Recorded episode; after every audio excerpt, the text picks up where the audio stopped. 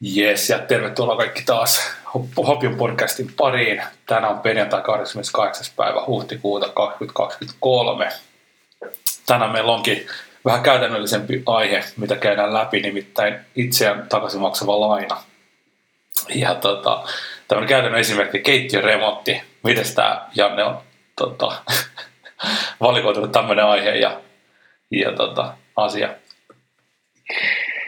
Joo, mä tuossa tota, näin kun kevät tulee, niin ihmiset alkaa ostelemaan asuntoja, autoja ja remontoimaan niin kuin omaisuuttaan, niin tota, on tuossa pitkään jo harkittu sitä, että saan keittiö uudistaa ja olin tuossa onnistunut säästämään ihan tota, euroja sitä varten ja oli tullut sellainen viisi tonnia kasaan ja lähdin sitten tilailemaan tuosta keittiöfirmasta tota, tai tein, tein tilausta sinne päin ja, ja täysin siinä yhteydessä sitten, että, että viisi tonnia on kuitenkin aika paljon rahaa, että miksi, miksi mä maksan sitä niin kuin ulkopuolesta. Mähän saisin ostettua sillä kaksi ja puolella eteriä itselleni. Ja tota, sitten mä lähdin vaan miettimään, että, että, tota, no, että, että saisin, saisinkohan mä otettua niin kuin lainaa jostain ja laitettua sitten sen alkuperäisen rahan niin kuin kryptoihin tuottamaan. Ja sitten mä lähdin vähän selvittelemään, että saako sieltä tota remppafirmalta lainaa, no ne ei valitettavasti tarjonnut sitä, kun se on seuran pieni, ja sitten mulla tietysti niin kuin vaihtoehtona oli joku kulutusluotto pankista tai näin, mutta sitä mä täysin, että, että tässä tulee niin kuin päivittäin käytettyä myös niin kuin Defissä pankki- ja lainapalveluita, että miksi mä en nosta sitä lainaa tuota Defin puolelta. Ja tota, tässä sitten loistava tilaisuus syödä sitä samaa koiranruokaa, mitä muille syöttää, että tota, miksi, miksi en raho, rahoittaisi tätä niin kuin sitten Defin avulla. Niin tota, päädyin sitten kokeilemaan tämmöistä vaihtoehtoa, niin siitä on kyse ja osalta varmaan halusin myös osoittaa itselleni ja muille sitä kautta, että on, on mahdollista niin kuin käyttää Defiä ja sen palveluita niin kuin reaalimaailman asioihin. Niin. Joo, ja tämä on itse tosi hyvä esimerkki, hyvä, hyvä summa ja hyvä käyttökohde, niin, niin tota, mutta ei mitään, käydään tarkemmin vähän läpi, eli mitäs tuossa tota, tavalla, kun nyt se, sä talletat rahaa johonkin lainapalveluun, niin niin tota, puhutaan tämmöistä ylivakuudellisesta lainasta. Mitä se tarkoittaa? Joo, semmoinen, semmoinen tota erohan niin kuin Defissä on pankkipalveluihin nähden, että jos sä pankissa otat kulutusluottoa, niin siinä vakuutena on käytännössä se sun henkilökohtainen takaus, eli jos sä maksat lainaa, niin se menee ulosottoon, tai jos se ei mene ulosottoon, niin sitten joudut vankilaan ja näin. Et siinä on niin kuin vakuutena pankki, normaalissa pankkilainassa niin, niin tota, on se henkilökohtainen ansiotulo, mutta kun Defissä ää, käyttäjiä voida tunnistaa, eli tavallaan siellä ei näy mitään muuta kuin lompakon osoite, niin jos se lompakon osoite ei maksaa sitä lainaa, niin sitä mahdotonta tavallaan lähteä perimään, niin sen takia Defilainat on pääosin, ei kaikki, mutta siis pääosin tämmöisiä vakuudellisia tai oikeastaan ylivakuudellisia, eli jos, jos niin kuin sata yksikköä käyttää vakuutena, niin silloin pystyy tyypillisesti vähän kryptovaluutasta riippuen ottaa noin 60-80 yksikköä lainaa sitä vastaan. Niin. Joo, ja tässä selvyyden vuoksi niin sä oot käyttänyt Ethereum, Bitcoinia ja stablecoineja, niin pystytkö tätä vähän avaamaan, että miksi tämmöinen niin kuin, kirjo näitä kryptoja käytetty siihen vakuutena? J- joo, tota, no ehkä, ehkä sen verran taustaa tietysti siihen, että, että tässä niin kuin ton remontin rahoittamisessa on tietysti niin kuin monta strategiaa, että että DEFin hyödyntäminen tässä yhteydessä, niin tämä on totta kai niin kuin kaikista riskialttein strategia, mutta kun kyse on tämmöisestä niin kuin muutama tonni hankinnasta, että voi, voi tavallaan, tai ajattelin sen itselleni niin, että vaikka tämä menisi niin kuin täysin pieleen, niin mä pystyn sen joka tapauksessa hiljalleen maksaa niin kuin se defilaina vaikka pois sitten niin kuin palkkatuloista, niin tavallaan se oman riskirajaus on tärkeää, ettei lähde, lähde niin kuin rahoittamaan liian isoja hankintoja liian isolla vivulla.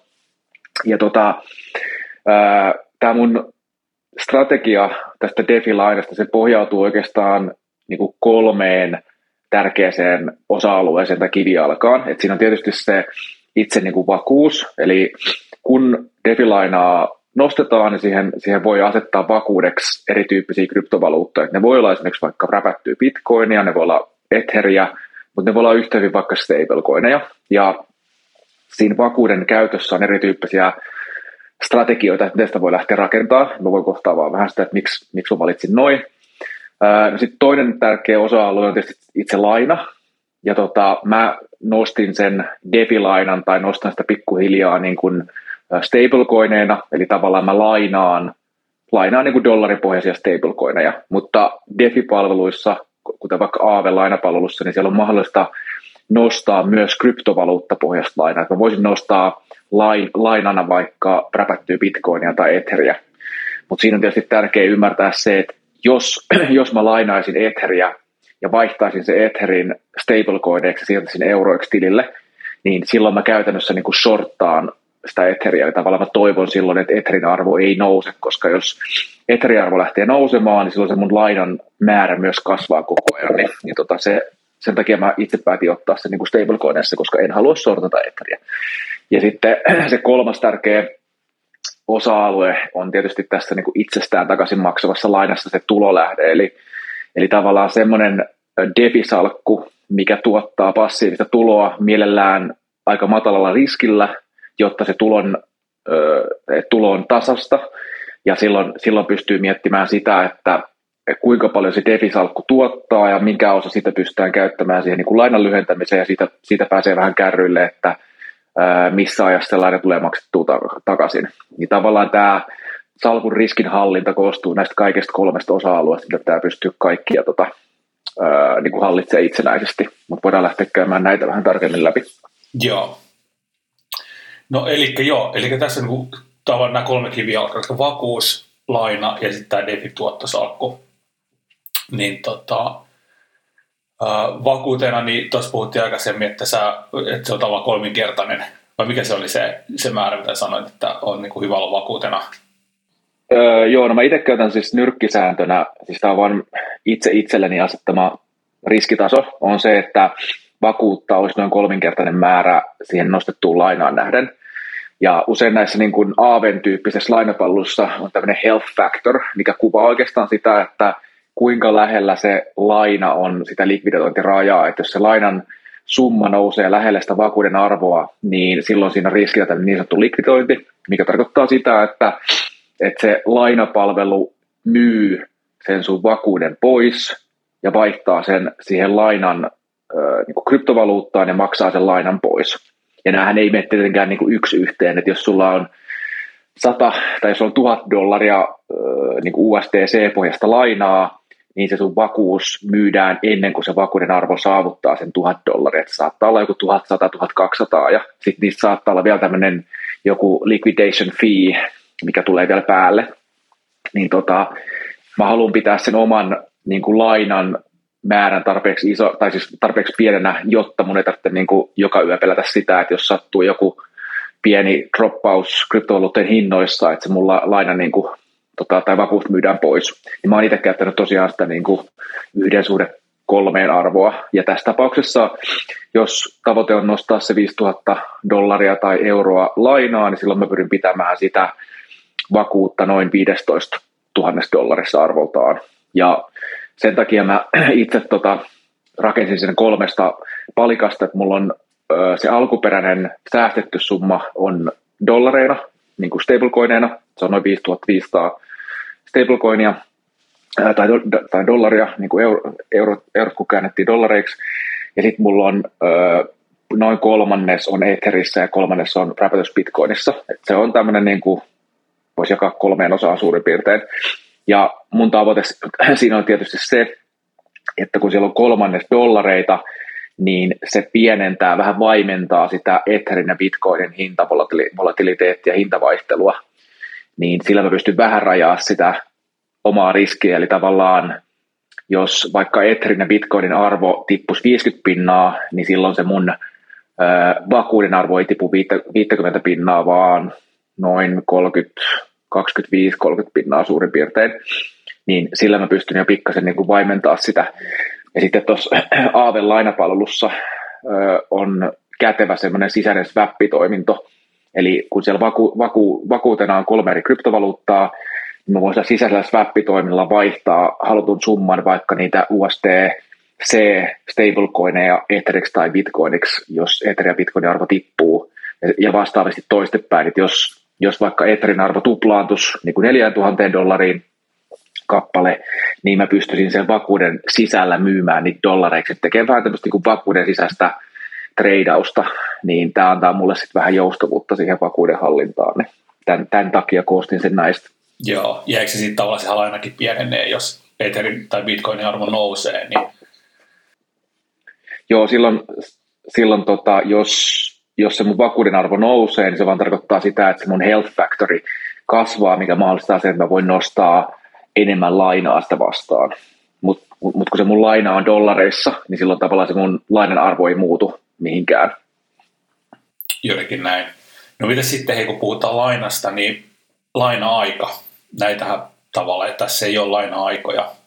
Vai? Se on se hyvä, hyvä pointti, joo. Että sitähän niin kuin Defin on nyt jo pitkään kaivattu sitä niin kuin lainan maturiteettia, että se olisi se niin kuin lainan ajallinen kesto on tässä niin kuin rahan hinnoittelussa niin kuin perinteisen rahoitusteoriassa tosi tärkeä asia. Eli tavallaan rahalla on aina aika-arvo ja riskiarvo. Ja nyt tavallaan Defissä pystytään ainoastaan katsoa sitä riskiarvoa, mutta kun sillä, aja, sillä lainalla ei mitään maturiteettia, niin siihen ei pysty laskemaan semmoista niin kuin ajallista riskiarvoa.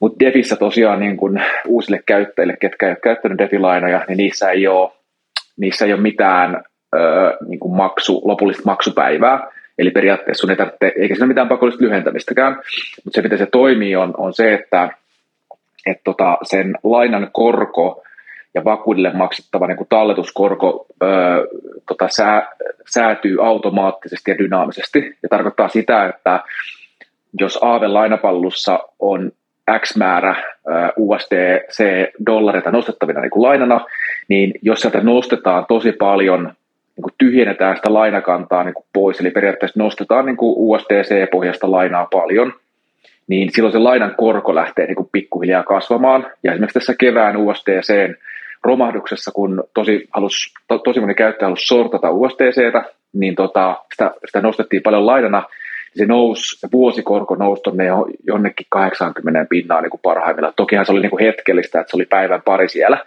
mutta siis silti se on niin kuin merkittävä koron nousu. Ja vastaavasti tämä sama ilmiö, niin kuin sama dynamiikka näkyy siellä talletuskoroissa. Eli silloin kun USDCn lainakorko nousi sinne 80 pinnaa, niin myös talletuskorolle maksettiin noin 60 pinnaa korkoa, ja sillä pyritään tietysti houkuttelemaan lisää likviditeettiä sinne.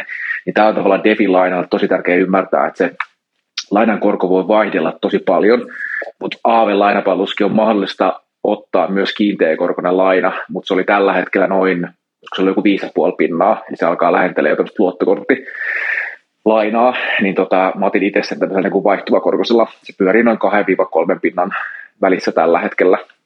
Mutta tota, se on tärkeää niin ymmärtää, mutta siinä ei tosiaan ole mitään lainan kestoa. Se vaan tarkoittaa sitä, että se sun lainan arvo kasvaa pikkuhiljaa, kun se korko tavallaan lisätään siihen lainan arvoon. Ja jos et tekisi mitään sille lainalle, eli periaatteessa antaisit se vain olla, niin se tarkoittaa sitä, että pikkuhiljaa se sun lainan määrä kasvaa suhteessa siihen sun vakuuteen, olettaa, että se vakuuden arvo ei kasva.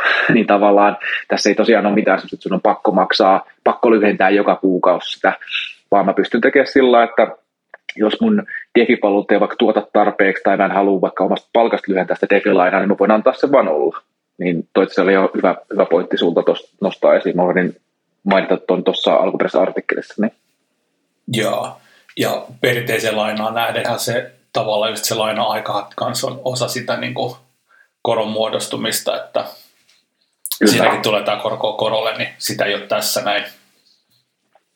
Se, se on totta. Toistaiseksi ainakaan, kunnes kehitys kehittyy. Ja, ja tota, mutta paitsi, paitsi tulee, kyllä siinä mielessä lainasta tulee korkoa korolle, että kun se sun ää, lainakorko koko ajan tavallaan kasvattaa niin kuin päivittäin sitä, mä en muista mikä se aikaväli on, mutta siis ne, se sun laina kasvaa koko ajan pikkuhiljaa. Totta kai se on vaikka 5000 dollarin lainoissa, niin se on päivittäin niin kuin hyvin pieni määrä. Et se on, jos lainakorko on kolme pinnaa, niin jos lasken nopeasti päässä, se pinna on, yksi pinna on 50 dollaria, niin sitten se on 150 dollaria vuodessa. Jos on 365 päivää, niin se on joku 30 senttiä päivässä, niin se mun laina kasvaa. Mutta kun se mun laina kasvaa joka päivä, niin myös sille uudelle lainasummalle totta kai lasketaan se korko. Niin siinä mielessä se lainan korko tavallaan niin kuin pikkuhiljaa kasvaa niin kuin korkoa korolle. Niin totta, joo kyllä. Ei, ei vaan niin, tota, ei niin nopeasti. ei niin nopeasti, kyllä. joo, joo. kyllä. Niin tota, mutta joo, sitten lainalla on se huono puoli, että ne pitää myös maksaa takaisin, niin, niin Joo. tota, nyt tämä on sitten se mielenkiintoinen kohta, eli tämä on itseään takaisin maksava laina. Niin miten tämä sitten rakennetaan? Joo, se kolmas elementti on tietysti sitten se ää, niin kuin DeFin eri DeFi-palveluiden maksava passiivinen tuotto, ää, mistä saa tavallaan sitä niin kuin jatkuvaa tuloa DeFistä itselleen. Mutta semmoinen huomio, että tämä, mitä mä oon rakentanut, tämä on tämmöinen niin kuin manuaalinen ratkaisu, mikä tarkoittaa sitä, että mulla on tietyissä DeFi-palveluissa sijoituksia, mä tarjoan siellä vaikka likviditeettiä, ja mä saan sitä vastaan sitten passiivista tuloa, niin mä käyn manuaalisesti itse lyhentämässä niillä sitä lainaa, mutta markkinoilla on myös tämmöisiä automaattisia itsestään takaisin maksavia lainapalveluita, mistä varmaan tunnetuin on Alchemix nimeltään useita vuosia sitten jo startannut, ja sen idea perustuu siihen, että, että siellä voi tallettaa vaikka DAI, stablecoinia tai Etheria äh, vakuudeksi ja ottaa sitä vastaan lainaa, ja se, se laina otetaan äh, aina samassa valuutassa, missä on niin vakuus tota, otettu, niin se tekee sillä lailla, niin kuin Alchemix esimerkiksi, että se uudelleen sijoittaa sen sun vakuuden, ja se maksaa sille uudelleen sijoitetun vakuudelle jonkun, no aika, aika matalia korkoja, mutta siis se on joku tyyli 3-5 pinnaa, niin se Alchemix automaattisesti käyttää sitä sun vakuuden tuottoa sen lainan lyhentämiseen, eli käytännössä siinä ei tarvitse itse tehdä yhtään mitään.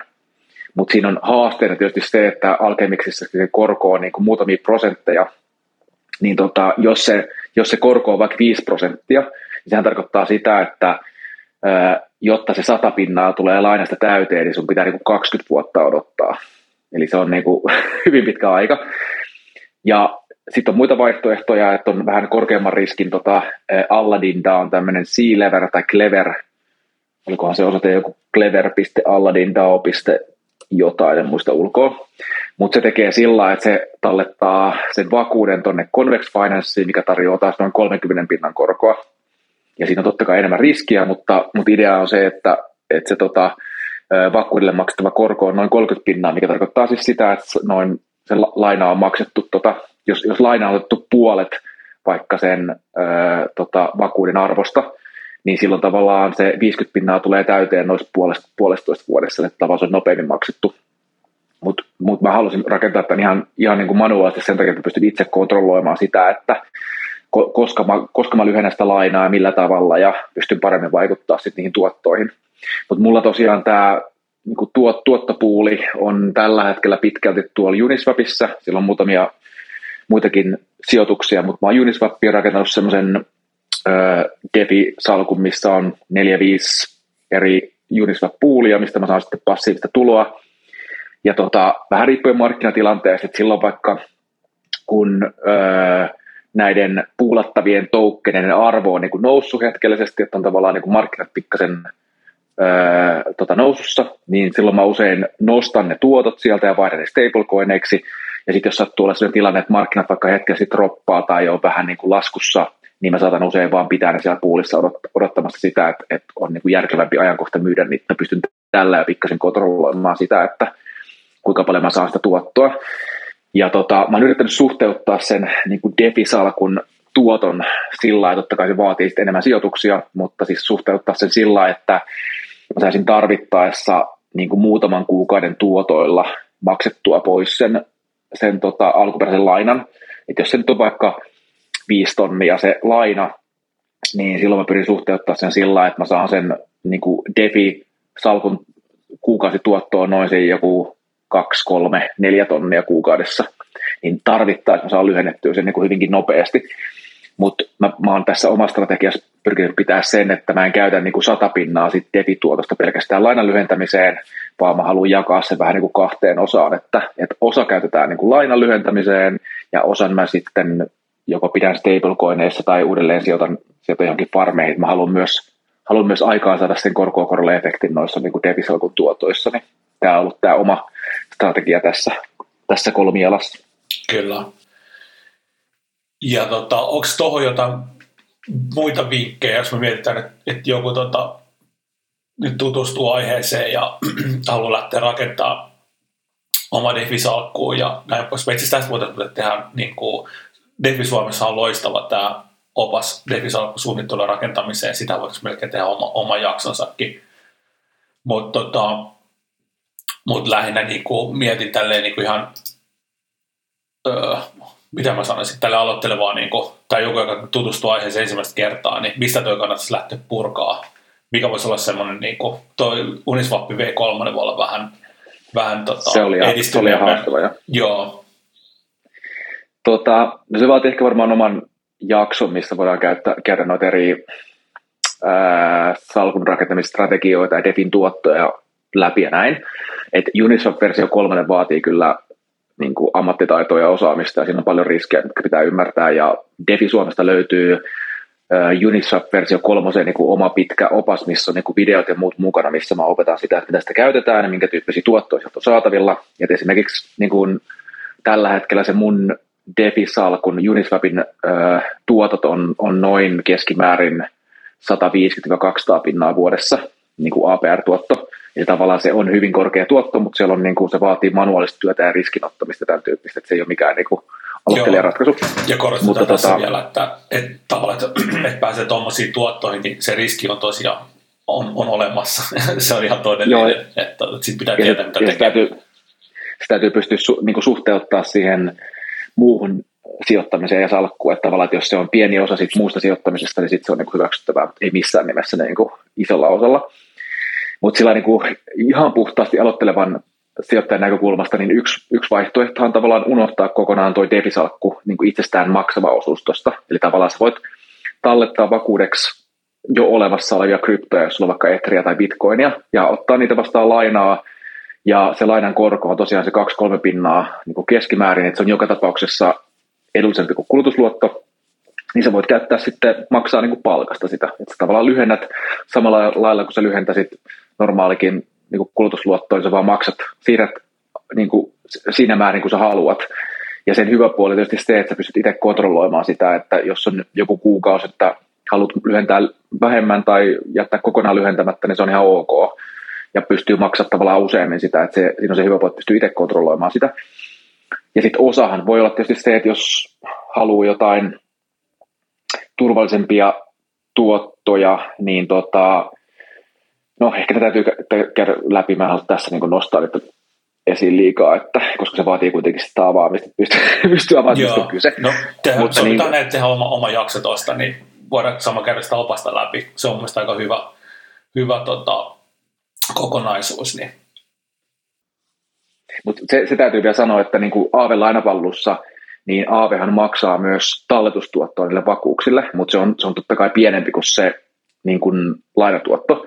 Mutta esimerkiksi mulla on tällä hetkellä sillä, että kun mulla on se vakuuden arvo on noin se 15-16 000 dollaria, ja mulla on 5 tonnia lainaa, niin vaikka se viiden tonnin lainan korko on se 2-3 pinnaa ja vakuudesta maksettava tuotto on se joku puolitoista pinnaa, niin se niin kuin koko salkun tuotto, missä huomioidaan sekä laina että vakuudet, niin se on noin 0,30 pinnaa plussalla.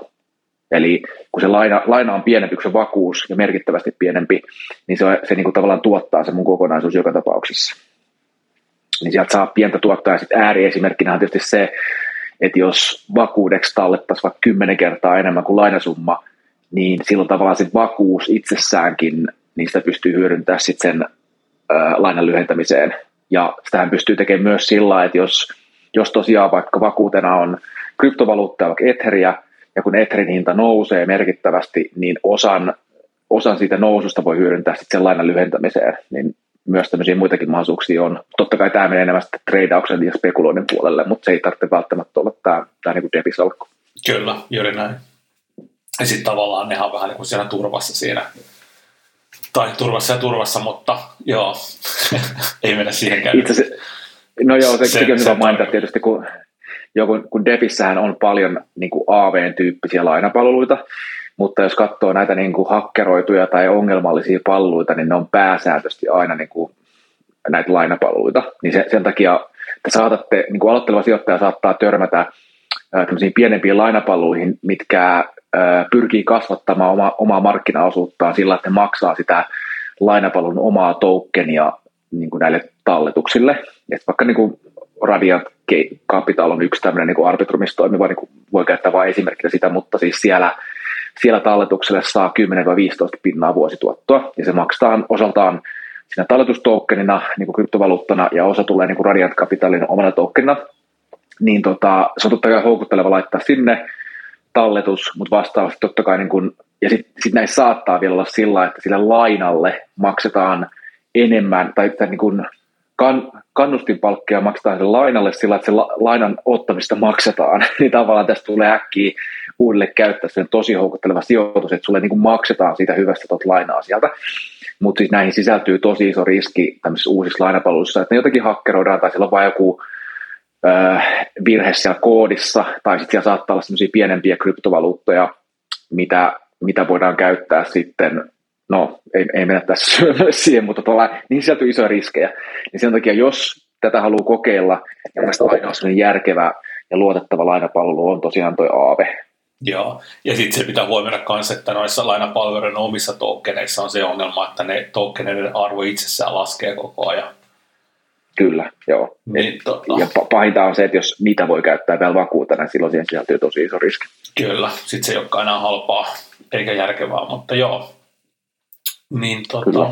kyllä, kyllä. No mutta hei tähän loppuun vielä, niin joo, eli joo, mitä sä Janne sanot vielä tälleen loppuyhteenvetona, niin Su- kuuluisa summa summarum, niin tota, ö, jos tästä kiinnostuu, tai tietenkään sijoitusneuvontaa, näihin sisältyy aina isoja riskejä, niin mä itsekin halusin tätä kokeilla niin kuin pienellä, pienellä summalla, pienellä rahoituksella, että missään nimessä lähtisi mitään asuntolainaa tai muuta korvaamaan niin defisalkuilla, mutta ollaan tämmöinen pieni arkielämän hankinta, oli helppo, helppo toteuttaa, ja hyvä puoli näistä lainapalveluissa on tavallaan se, että jos omistaa jo isoja kryptovaluuttoja, niin kuin bitcoinia tai etheriä, niin mun ei tarvitse tavallaan myydä sitä kryptovaluuttaa ja maksaa sillä menoja, vaan mä pystyn sitä vastaanottaa lainaa. Ja tärkeää tosiaan on hallita sitä vakuuden määrää suhteessa siihen lainan arvoon, että vaikka se voi olla houkuttelevaa nostaa niin kuin enemmän lainaa, niin sisältyy tosiaan iso riski siitä, että sitten menettää sen vakuuden. Niin, niin tota, ja jos haluaa nukkua yöunensa rauhassa, niin kannattaa pitää tästä, tästä suhteesta huolta. Ja tota, hyvänä puolella tosiaan sit se, että voi itse kontrolloida sitä, että millä rahalla sitä lainaa lyhentää, että onko se vaikka defi, defissä saatavat muut tuotot, joku tradeaus, onko se ansiotulot, ja, ja näillä pystyy sitten pikkuhiljaa maksaa sitä, sitä lainaa pois. Niin, ja jos näistä asioista herää mitä tahansa kysymyksiä tai haluaa tarkennuksia, niin kannattaa lukea se Defi Suomen artikkeli, se on kaikille avoin, se tarkempi strategia, missä on kuvattu kuvakaappauksesta, että mitä tämä tehdään, niin se on, se on maksullisille käyttäjille. Itse asiassa täytyy vielä sanoa tähän loppuun, että Defi Suomen hinnoitteluhan muuttui tuossa kuun vaihteessa sillä, että nykyään siinä on kaksi eri hintaa, että on tota, 5 euroa kuukaudessa maksaa nämä Defi Suomen sisällöt, että siellä on tosiaan, avasin kaiken, kaikki sisällöt, siellä on kaikki verkkokurssit ja kaikki on niin kuin yli 200 postausta on saatavalla sillä naurettavalla 5 euroa kuukaudessa hinnalla. Ja sitten sen lisäksi on edelleen 5 euroa kuukaudessa tästä tota, suljetusta Discord-ryhmässä, missä, missä sitten käydään niin keskustelua näistä uusista projekteista ja kaikki se aktiviteetti tapahtuu siellä. Niin tämä opas, miten tämä tehdään niin kuvakaappauksessa varustettuna, niin se on näille 5 euroa kuukaudessa tilaille, mutta mut tota, jos niistä ei vielä saa tarpeeksi vastausta, niin sitten kannattaa tulla tuonne Defisomen Telegram-ryhmään ja kysellä siellä, niin apua ja tukea saa kyllä. Kyllä, juuri näin. Ja linkit näihin kaikkiin niin löytyy sitten tuosta jakson esittelystä. Niin tota, mutta joo, hei, kiitos taas tästä kuuntelijoille ja muistakaa laittaa podcastin seurantaa ja, ja tota, palaamme ensi viikolla sitten uusien aiheiden parissa ja ei muuta kuin kiitos mun puolesta. Kiitos munkin puolesta, niin jatketaan taas ensi viikolla. Moikka. Kiitti, moi.